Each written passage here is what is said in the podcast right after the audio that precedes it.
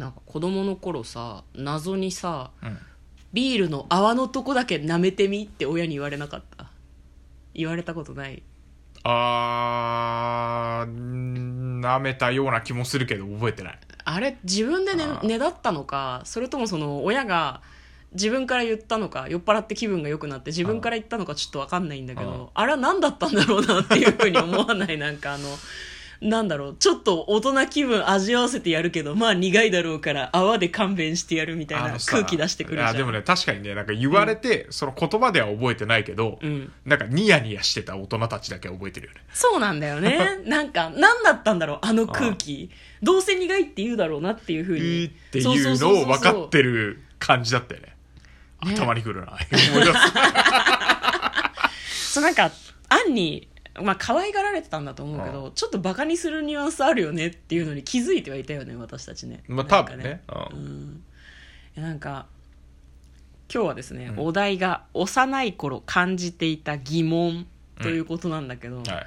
なんか大人はなぜビールの泡を子供に舐めさすんだというふうにうんうん嫁はちょっとだけ思ってた。うんなるほど。うん。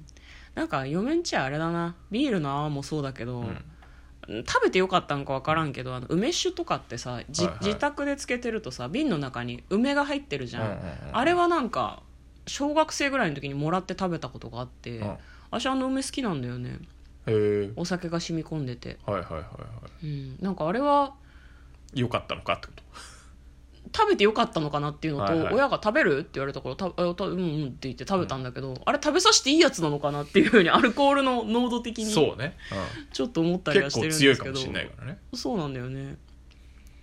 まあなんかその辺はちょっと親の行動が疑問でしたね。うん、まあ、あと別に幼い頃じゃないんだけど私中学生の時に親が結構買ってきてくれた本を読んでたのね、あの古本屋に行くのが好きで、はいはい。親がね自分が読む歴史小説とかと一緒に表紙を見たりとかあとパラッと中身を見たりして、私に小説を買ってきてくれてたのね、まあ、中学生が読むだろうみたいなやつを、赤川次郎とかもうそれはね親が読んだやつをお下がりで読んだりしてたんだけど、そこに混じって「富士見二丁目交響楽団シリーズ」っていう本がですね、2冊ほどあったんですね「寒冷前線コンダクター」っていうタイトルでしたあの楽団の話っていうふうに思ったの,、はい。あのなんだろうな。ある町内でやっているオーケストラの人たちの話だったんだけど、読み進めていくとですね、BL 小説なんですね。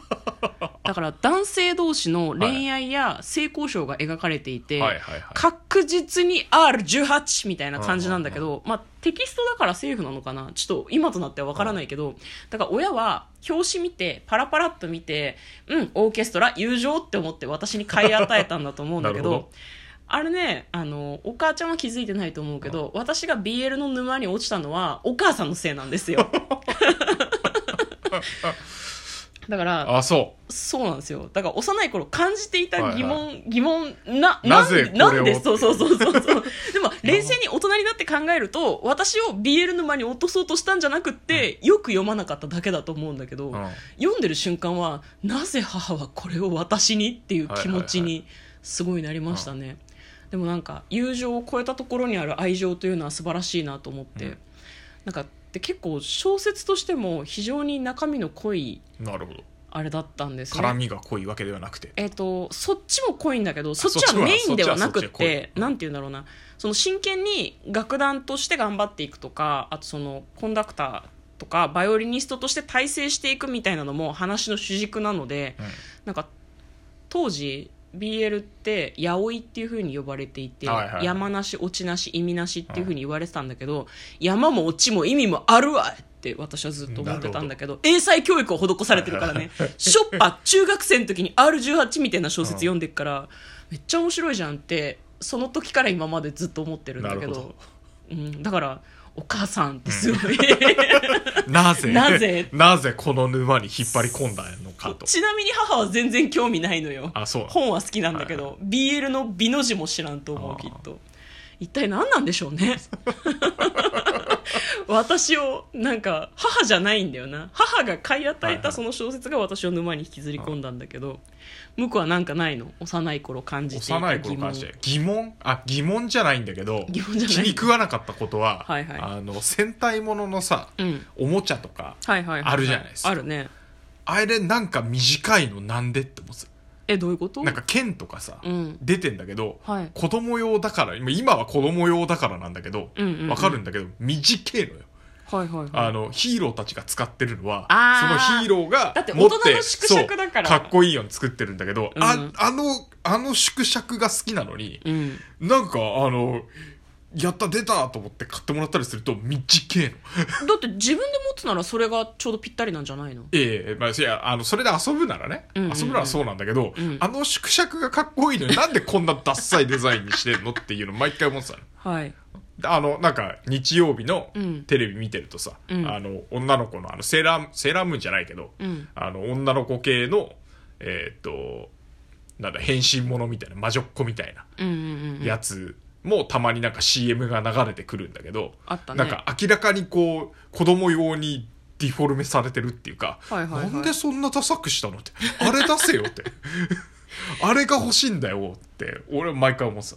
そんなこだわりがそうそうだなんかうん。あの、そうなんですよね。はい。あのベーゴマサークルでなんか、はい。あのベーゴマ作ってましたけど僕。あ作ってたね。うん。だからベーゴマもそうなんだけどなんか昔からそのなんだろうな。あのほ本物っちゅうとあれだけどうん。なんか見た時にかっこいいやつをなんでこうなんかわざわざ変えるのってだからディフォルメはあんま好きじゃなかったような気がする。ああその子供の頃。オリジナルと忠実に子供用に小さくするとかそういうことは一切せずに、うんどうして作らないのかっていうことに疑問や怒りを感じていたということですね。ダッセとダッセとそうなんだ。そうだからだからかなんか知んないけど、うん。あの子供の頃確かによく買ってもらってたんでそのそういうなんていうの？変身セットと変身かセット武器みたいな。みたいな。買ってもらってたんだけど、本物との明らかな違いが明確になるだけで、うん。俺のテンション下がってってたから、だから途中から興味なくなったよねなるほど。どうせ買ってもらっても縮尺おかしいしなっていう。そうそうそうそうそう。だからどっちかというと縮尺がそのまんまのロボットのおもちゃとか。ああは一応ロボットはミニミニチュアでもよかったの？あのキュッてなったとしても、うん。あのしなんつうの？寸寸法は変わんないじゃん。ああなるほどね。ちっちゃくなってるだけ。重王比を崩すなって思ってたんだ。縦長とか横長とかそういうのはやめてって思ったってことね。とかだかだからあとはそのヒーローの人形だったら、うん。持ってる武器はそのヒーローの長さは一緒だもんねバランス的にかっこいいなみたいな。こだわり？そうなんだ、うん、いやだからちだんだんこうなんかちっちゃいおもちゃで遊ぶようになったなと思って。ああなるほどね。そうなんか人形とかそういうのが好きだったわけじゃないんだけど今よくよく考えるとそうだったんじゃないかなと思ってね。うーん。まあ飛行機とかは、そのリアルな飛行機の模型みたいなのがよくて、デフォルメされたなんかちょっとコロンとしちゃった飛行機とかはそれは出せよって思っちゃうってことか。そうそうそう。だから SD っぽくなっちゃうやつとかはあんまダメだったね、あそうなんだ。あへえ。嫁もね変身セット欲しいって親に言ったことあるのよ、うん。あの美少女戦士ポアトリンあっったねポアトリン。のがやってて。あった。あれも変身セットがダサかったちっちゃい子用になってしまって。赤いねなんかこう仮面をかぶってで赤いベレー帽みたいなね赤だったかな？ベレー帽羽がつでいててね。そうそうそうそうそう、ね。よく覚えてるね。でなんかサテンのマントみたいなのをしてて、すごいねかっこよかったんだよね。赤い口紅してて、で私変身セットが欲しいって親に言ったんだけど、うん。親はうん夜なべして自分で作ってくれて、でもでもさ売ってるやつも縮尺おかしいけどさ、お母ちゃんが見よう見まねで作ったやつなんてさ縮尺とかそういう問題じゃないってわかるじゃん。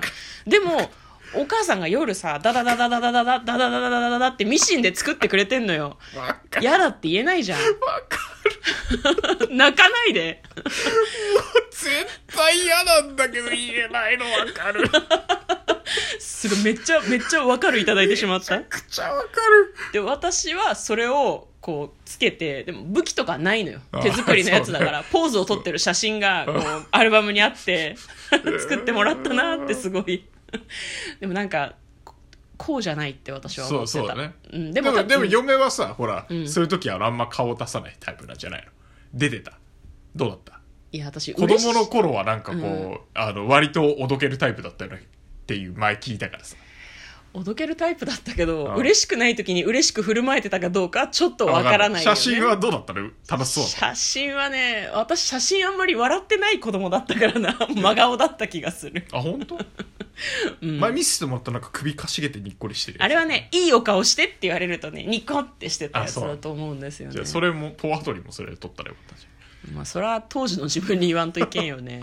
まあなんかそういうのがありましたよね、なんでなんでなんだろうっていう。でも向こうの話を聞いてると、うん。結局変身セットを買ってもらってもクオリティは低かったんだよね。うん。記憶の中ではね。多分ね。向こうのね、うん。ってことはお母ちゃんの手作りでお金が無駄にならなくてよかったよね。ああなるほど。逆にね。なるほど。いい子やね いい子だろ。俺絶対そんなんだったらなんかなんだこれやって。